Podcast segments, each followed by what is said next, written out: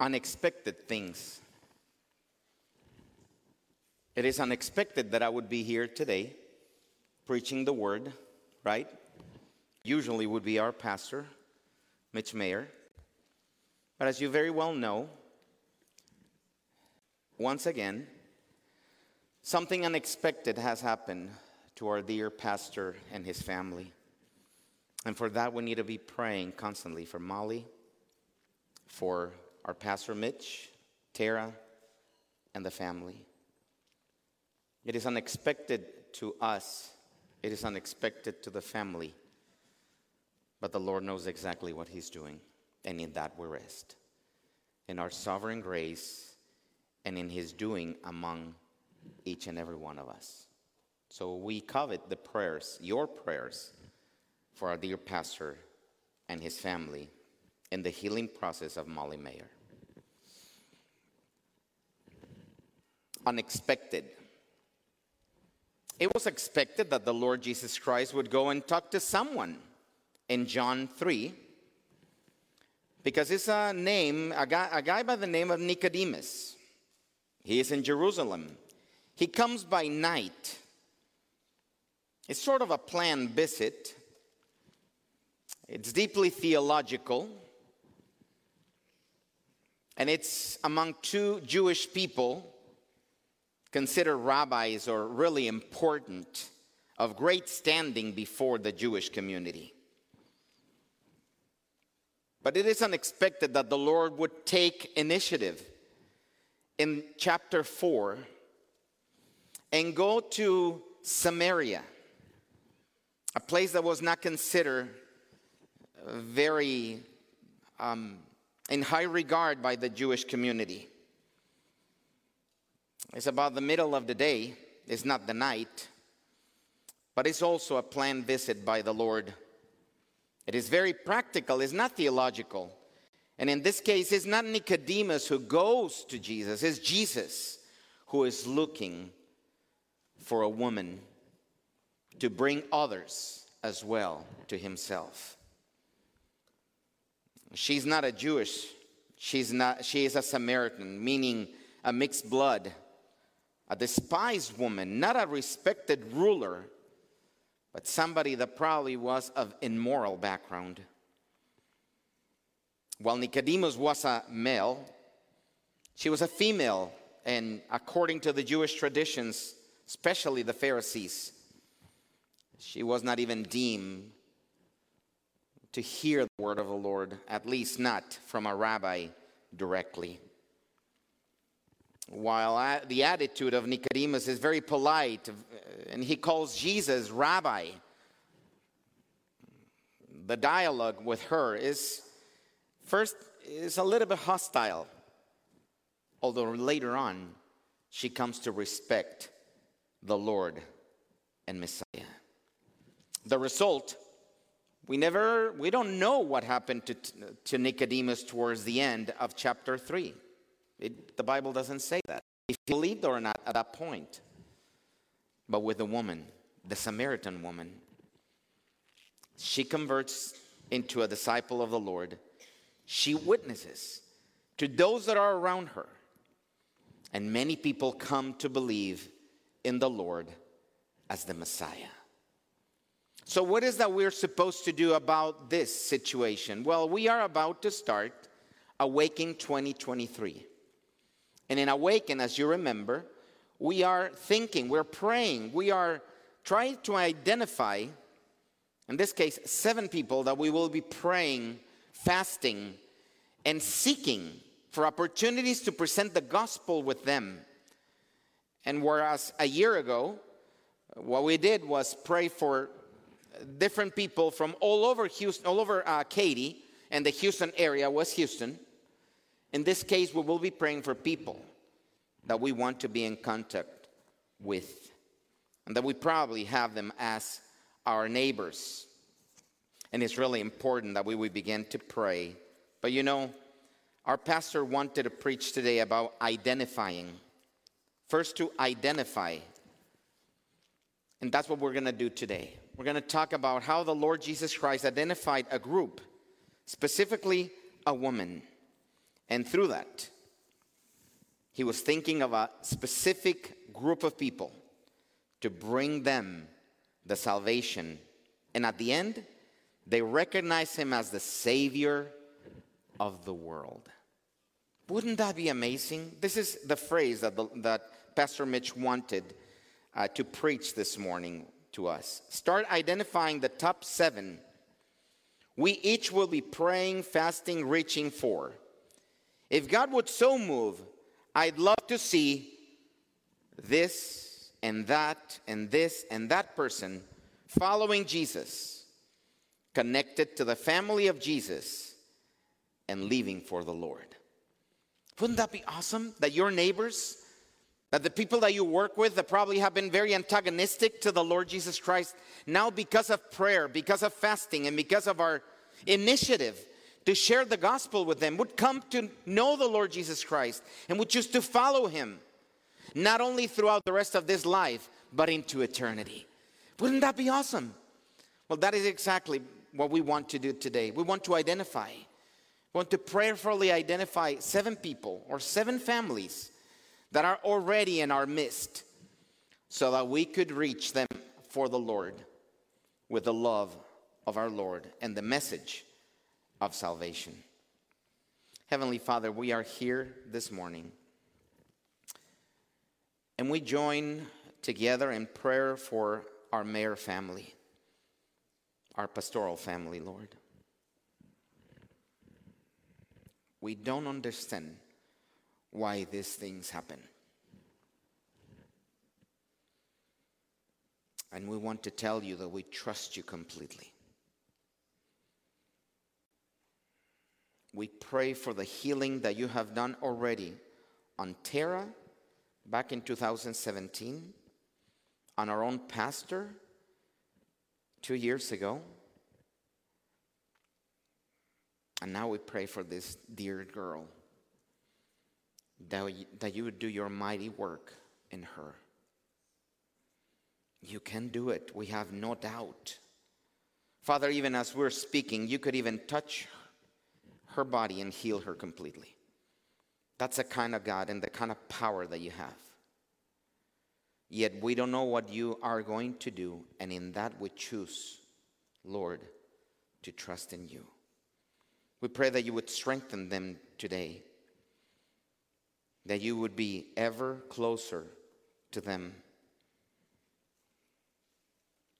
And we pray that you would help us to lift up our eyes and identify those that are around us. Pray for them. Fast on their behalf.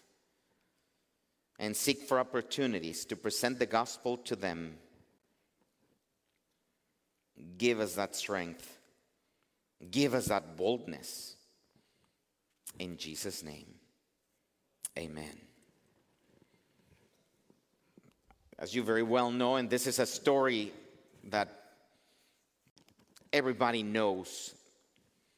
The Lord Jesus Christ says in John 4, verse 7, there came a woman of Samaria to draw water, and Jesus said to her, Give me a drink.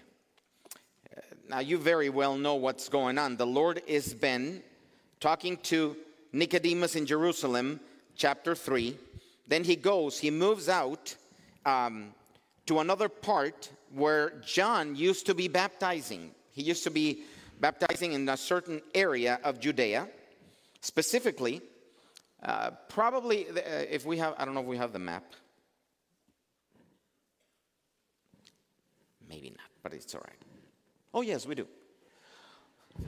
I, I don't see it there. That's the reason. So if you could see, there's the Dead Sea, is the one at the bottom. And Jerusalem you can see where it is located. If you go straight, a straight line to the right, you're going to see the tip where the Dead Sea and the um, and the river intersect. That's precisely the area where we believe the Lord is now, and He's baptizing. Well, He is not baptizing anybody. Are the disciples are the ones that are baptizing, and He's in that area. The Bible says when all of a sudden, it says in 4 1, therefore, when the Lord knew that the Pharisees had heard that Jesus was making and baptizing more disciples than John, although Jesus himself was not baptizing, but his disciples were, he left Judea and went away again into Galilee.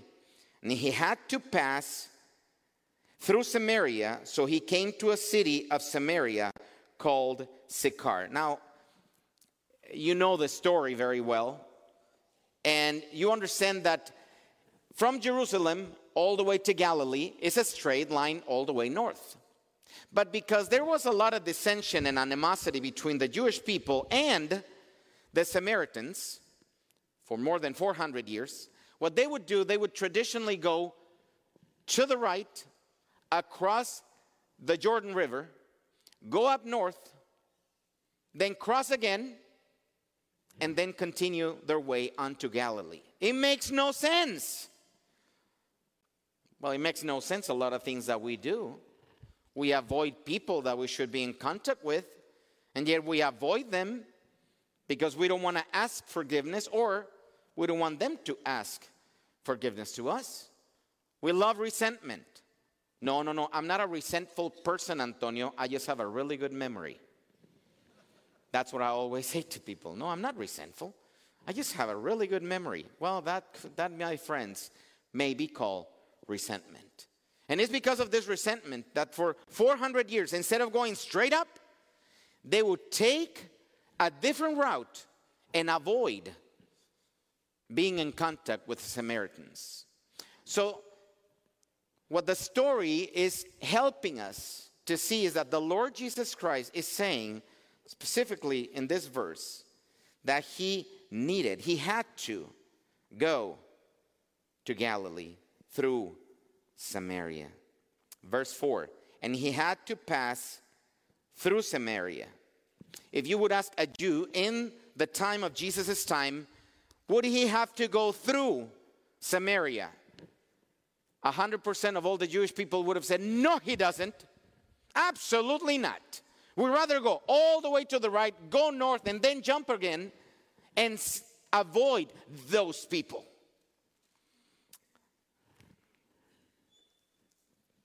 But the Lord had identified a specific person. We know he had to go there, not because it was a shorter route, but he had to go there because there was a woman there that needed to hear the message that Messiah had finally come. So Jesus goes to a specific area. Thank you.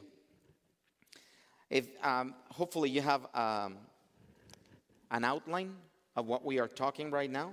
Now, this, many people tell me, well, thank you so much for the outline. Well, this is more, not so much for you as for me, so that I would stay in course, because otherwise, we would start in Genesis and I would end up in Revelation, and I don't want to do that. So, Jesus identifies a specific person, and our pastor wanted us to begin to identify the, the top seven that we will be praying throughout the month of February, and that we'll be seeking opportunities to present the gospel to them. Just as Jesus is identifying a specific person in this case, he goes to a specific area, Samaria. We tell that in verse 4.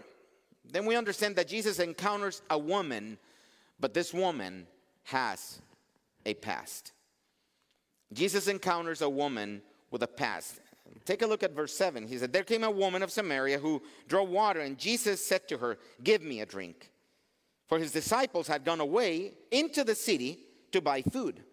Therefore the Samaritan woman said to him, How is that you, being a Jew, ask me for a drink, since I am a Samaritan woman? For Jews, now, this is obviously a parenthetical clause, uh, it's, it's a side note. This is not the Samaritan woman saying, How come you a Jew? Oh, because the Samaritans and that. No, she, we know that. This is John who is explaining to us that there's animosity between these two groups.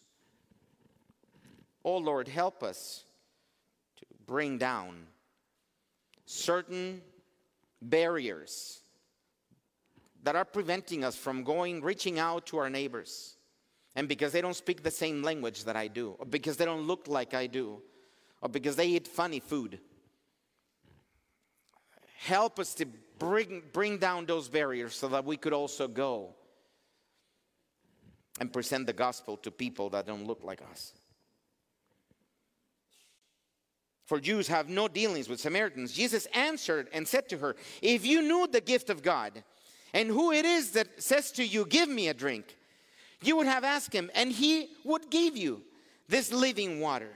She said to him, Sir, you have nothing to draw with, and the well is deep. Traditionally, what happened is they would, they would uh, travel with a bag made out of uh, skin, and they would throw that into any well and then draw the water out. So she's asking, Well, I don't see that you have anything to draw the water with.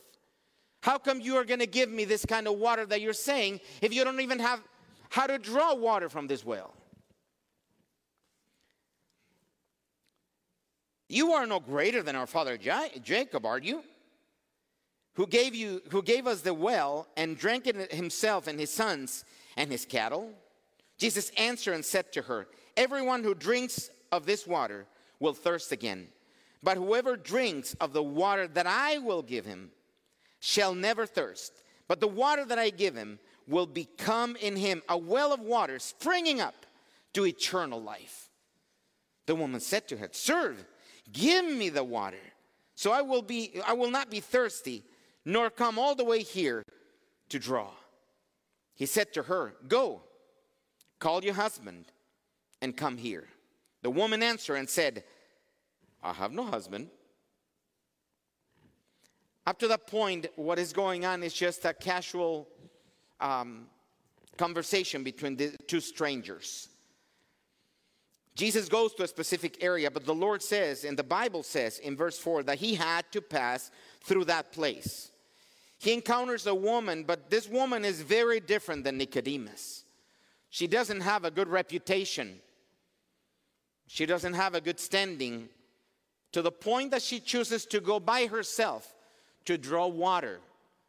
When usually in that time, women would go in groups, but she chooses to go in the heat of the day, when probably is, is the hottest in the day, because probably nobody else wants to join in with her out of fear of being identified or related to a sinful woman. She goes by herself and encounters that this he goes by, by himself. She's alone but this woman has a past. My dear brothers and sisters don't we all have a past we are very quick to get a stone and throw it in somebody else's face but oh lord give us the compassion to see others as people in need of salvation. I have, a, I have one of my neighbors that he has a really interesting situation going on right now. He bought a dog. And he faithfully, about six or seven in the morning, he goes out and walks that dog. And I'm glad for him and for the dog. I mean, it looks like they're bonding really well. The problem is that he leaves presents all over the grass and you know, my problem is that when I see that neighbor, I want to I want to yell at him. I want to tell him a couple of things. I want to grab a little bag and say, "Hey, go pick up the gifts that your doggy is leaving all over the neighborhood." You know what I you know what and I confess this that I have not think of him as somebody that needs salvation. As somebody that I need to make every purpose, every intention to share the gospel of the Lord, to show the love of Jesus Christ, so that then we could build a bridge and He finally would hear from my lips that there's salvation in Jesus Christ. And I would venture to say that in a group like this, there's a lot of us that might feel that way or might act that way. We have failed to see people as, as recipients in need of the Lord and salvation. the Lord Jesus Christ has to cross some boundaries and to reach out to her. Some of those boundaries you know very well. Number one is the gender boundary. Back then, a rabbi, according to the, to the Pharisees, a rabbi couldn't even be out in the street, be talking to a woman. You know, sometimes they don't even they didn't even talk to their wives, their spouses in the street, or their sisters. Because they didn't want to, they were so afraid of their what if or the opinions of others regarding their, their holiness and sanctification process. So Jesus has to cross that boundary. Number one, the, the gender boundary, the social boundary. One was a Jew, the other one was a Samaritan.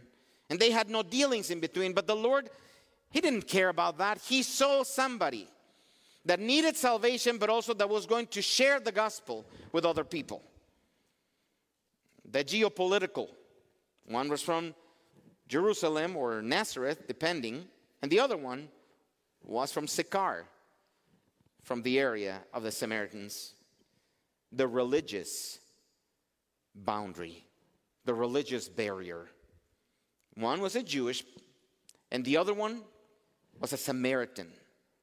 So many barriers that the Lord had to cross to be able to talk to a woman and in Jesus' time, this would have been completely out of the question.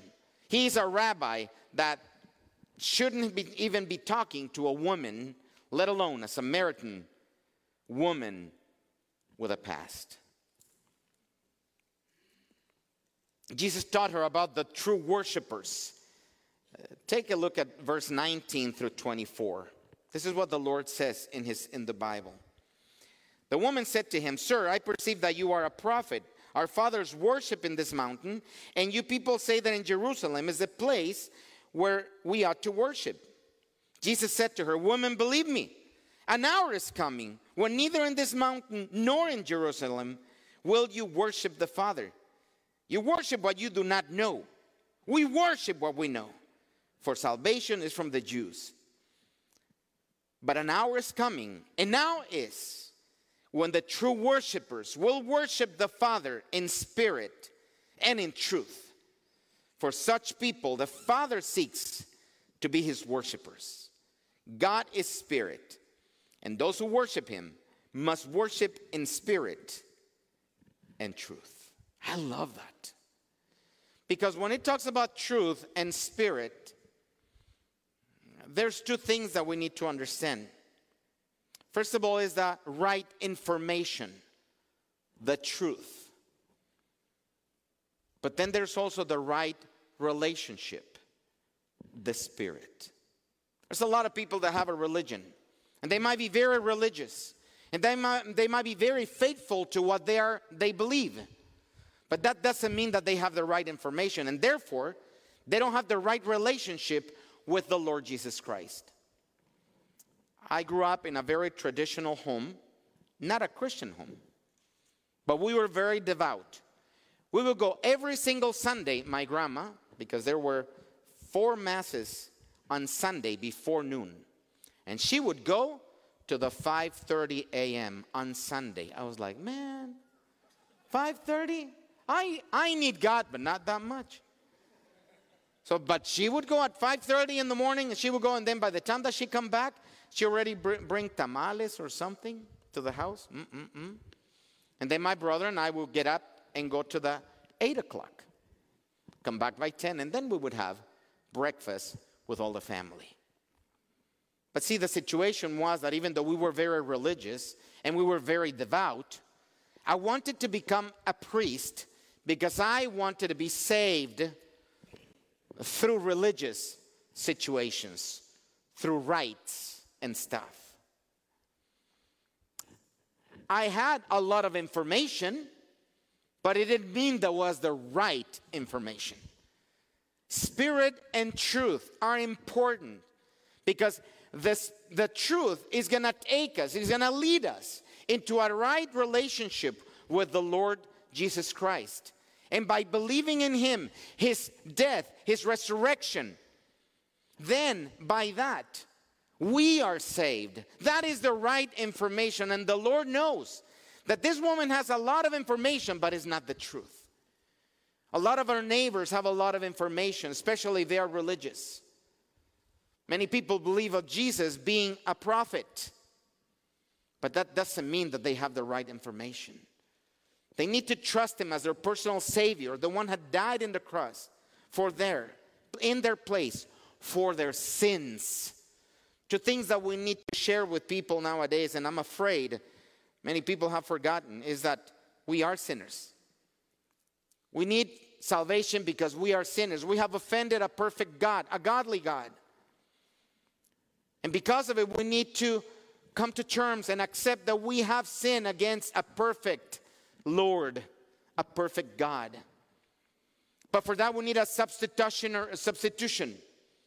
Somebody who died in my place for my sins. I cannot be good enough ever to attain salvation by my own means. That is the news that we need to share with people. That there is sin, sin to be dealt with. And with one sin, Adam was completely separated from the Lord. Just one sin. How many times have you sinned? Today. This week. I imagine, because we don't bet, right? We're Baptist. I imagine that more than once. And because of that, we are separated. That is the truth. That there's a loving God that had created a pathway for us to, to be saved. But that means right information in order to have the right relationship through the Spirit of the Lord. And the Lord is seeking worshipers. I love what John Piper says in his book, Let the Nations Be Glad. Evangelism exists because worship doesn't. Let me say that again. Evangelism exists because worship doesn't. When somebody worships something that is not God, God, is, God doesn't have to listen. Therefore, God is not worshiped by people that don't know Him. Antonio, you're exaggerating. That's what I see here. He's the Father who is seeking worshipers. Now, sometimes the worshipers put a lot of excuses not to worship the Father. I don't like that song. That's too upbeat. I'm glad that you didn't like that song. It wasn't meant for you. It is meant for the Lord who deserves all worship. Sometimes we are like, oh no, no, I, am not gonna, I'm not gonna raise my hands because I don't want to disturb anybody around me. Oh, my brother, oh, my sister, if you would understand that David understood this. He didn't mind to look like a fool, dancing before the ark of the covenant. Michal, his wife, is the one that said, Oh my word, look at the king. He's making a fool of himself. And the one that worshiped and adored was David, and the one that was reprimanded by the Lord was his wife. Worship. If we would truly understand what worshiping the Lord means, that even if I have to look like a fool before the Lord, I would do it because He deserves that I would worship Him with every fiber of myself. Oh Lord, help us. I have the joy, joy, joy, joy down in my heart. Down in my heart. Down in my heart. I have the joy, joy, joy down in my heart down in my heart to say. Well, it's down, down, down. God was looking for you and for me so that we could worship Him the way He should be worshiped. We shouldn't wait until Revelation, until we are in the New Jerusalem to worship Him the way He deserves. We should be worship Him. We should be prostrated before the Lord he deserves that. Don't we understand that He deserves our worship in true and in spirit. Jesus is teaching here about the true worshipers that the Father is looking for. And finally, she's like, Well, when Messiah comes, he will explain to us all those things. He will make clear all of that. I love it because look at verse 26. Jesus said to her, Ego eimi, in Greek. What is interesting is that in Greek, ego eimi, when you translate it in Hebrew, is Yahweh. Ego eimi. I am, says here. I am He, the one that is speaking to you. This is probably the, mo- the clearest of all the times that the Lord said that He was Messiah. If you remember when He's being judged, they said, You, are you the King of the Jews? And what He says is, It is you who is saying that. Remember. But in this case, He is saying, I am He, I am the Messiah. And what she says is, he leaves. What, what was the reason that she went to the well? She went for water. But he found something much more interesting, much more important than water. She leaves the, the little jar, jug right there and goes running to the town. Because when you find the Lord, when you find Messiah, a, defi- a disciple identifies others and bring them to Jesus. The woman tells others about Messiah what is interesting is that the Lord's the, the word says that she goes back, right? And and he, he finds the, the man, right? It says in, in verse 28. So, so the woman left her water pot and went into the city and said to the men, Come, see a man who told me all the things that I have done. A couple of things that call my attention there is Number one, she doesn't go to the woman, she goes to the men. If you remember the story, I, I, you know, because we have a lot to cover, I chose to leave the part behind where she has a past. The Lord is trying to, to move the conversation into a spiritual direction, and because of it, it says, Go call your husband. And he said, Well, I don't have a husband. And the Lord says to her, you're right. You have spoken truth. Because you have, you have had five husbands, and the one that you, have, you are living with right now, it is not your husband. You know about this woman? What strikes me is the following. She had five guys that didn't believe that she amount to anything. But the reason why the Lord traveled for a couple of days between 35 to 55 miles, depending where he was located, this woman wasn't important enough for five men who ended up divorcing her. Remember, back then women couldn't divorce their husbands, it was only the men who could initiate the divorce. So, five guys divorced her and leave her for nothing and leave her with nothing. This woman wasn't important enough for the new partner that she was living with. He didn't even want to marry her, he only wanted to use her. But she was worth enough so that the Lord of the universe, the incarnate second person of the Trinity, would come down from heaven. You see, it, this conversation or this traveling from the Lord didn't start it back in Judea. This started back in heaven when he decided to come down, born of the Virgin Mary, and for 33 years walk in dirty roads, hear dirty mouths, be with people all around, sinful people. And finally, then he took that travel for 35 miles to be with her, to talk to her. That's how much this woman was worth to the Savior of the world. Love the Lord. That's why you should love the Lord. Because you were important enough for Him to come down from heaven, to get up from the throne, to come down here so that you could find Him.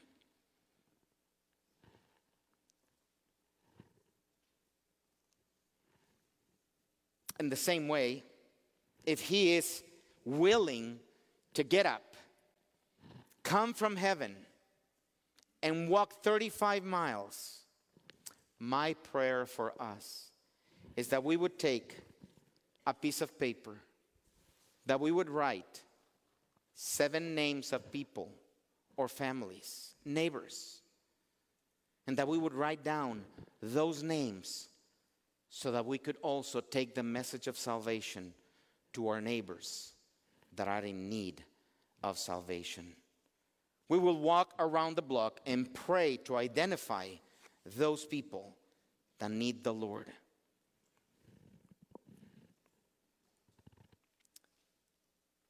In the same, in the same Jesus sees us worth, worthy. You, our neighbors. Now we want to walk around the block and we need to walk across the street to present the gospel of salvation to them. What does she do? She goes out. Why? Because she's bringing now people, this man that she went to, and she goes to the men because probably the women don't want to listen to her, and says to them, Hey, I found Messiah. Would this guy be the Messiah? And they're intrigued by that. You know, that's a really interesting thing. She's not saying, she's just cussing them to have questions. So then they would seek for themselves the Lord Jesus Christ. The woman goes and tells others about this Messiah in verse 28. Come and see, says in 29, a man who told me all the things that I have done. Is this not the Christ? Then went out to the city and were coming to him. Meanwhile, the disciples were urging him and saying, Rabbi, eat. But he said to them, I have food to eat that you do not know about. So the disciples were saying to one another, No one brought him anything to eat, did he? Jesus said to them, My food is not is, is to do the will of him who sent me and accomplish his work. Do you not say, There's yet four months, and then comes the harvest? Behold, I say to you, lift up your eyes and look on the fields. Lift up our eyes, all my dear brothers and sisters. Lift up our eyes. What it means to us as Redeemer Community Church is identifying those people that we're going to be praying for, fasting for, and have the initiative to share the gospel of salvation with. Lift up your eyes. And probably they're looking at him as he's all of a sudden say, Lift up, lift up your eyes. And behold who's coming. All those people that that woman was bringing to the Lord Jesus Christ. Lift up your eyes and see that neighbor that seems like he has all of it together, but in reality, everything is a facade. He's dying with debt up to their teeth. That woman that probably is going out with the Gucci shoes and the Louis Vuitton purse, she's hiding all that because inside of her, she's dying of loneliness. Those kids and my brothers and sisters, I'm tired of hearing of young kids committing suicide. This week, another kid committed suicide in not far from here in one of the high schools. So far, it's been seven in the last three months. When are we going to do something about it to tell them that there's hope and salvation in Jesus Christ? We need to lift up our eyes and see that there's a dying world and it needs the, the answer of the Lord, the salvation in Jesus Christ. Look up, someone is ready. What is amazing is that the Lord is prioritizing others. Jesus prioritized others above his own physical needs. The, the disciples are coming and saying, Eat, Lord, eat, please eat. You were tired. That's why you stayed in the well, in the wall, right? But at this point, he uses that to say there's something more important than food. We need to take priority, my brothers and sisters. We need to prioritize salvation of other people. Jesus prioritized, others' spiritual needs. You know, I, I get tired. I get really tired sometimes, and I go to my house. And what is amazing is now I have this little thing in my inside my car that I don't even need the transponder anymore. Uh, it's synchronized now. There's a little button inside my car, and when I arrive in the driveway and I I click it, the garage door. Mm, it opens. And you know what that means? I don't have to talk to anyone. Because I'm tired and because I have a lot of things to do. I'm busy. Sometimes we just need to park as far as we can from our driveway so that we could walk around and see who of our neighbors are outside walking their dogs and leaving us their gifts. And not talk about the gift that they're leaving us, but talk, talk about the gift of salvation in Jesus Christ. But for that, we need to prioritize like Jesus did. We need to prioritize their spiritual needs instead of resting instead of food, instead of sports, etc. A follower of Jesus catches the vision. Look up, someone is ready. The harvest, and the harvest is coming. Look up means that we need to identify people that we're going to share the gospel of Jesus Christ with. Therefore, let's get busy. There's lots to do, and there's a reward we need to begin identifying the top seven we each will be praying, fasting, and reaching for. If God would so move, I'd love to see Brenda, Ramadan, Sharia. Those are actually names of my neighbors. Following Jesus, connected to the family of Jesus, and living for the Lord. As application, three applications today. I want to share this with you. Let's begin praying for our top seven by name. You know, we could say, yeah, the African American family that is over there, the Asian family that is over there, the Indian family that is over there. But what if we would begin to pray by name for our neighbors? Number two, take prayer walks around the neighborhood as you're walking your dog, if you have one, or if you go around, just take a prayer walk around the neighbor, praying Ephesians 6 19. Lord, give me the words to open my mouth boldly and proclaim the gospel. In Ephesians 6, Paul is asking the brethren in Ephesus to pray for him that he would have the boldness to proclaim the Lord anywhere he goes. And I would say, let's pray the same that we would, that we would have words to open our mouths boldly and proclaim the gospel. Praying for. And finally, seek them on purpose. Jesus asked for water, then ask a favor from your neighbors. Not because you need to, but because you need to establish a connection with them. Seek them on purpose and with a purpose.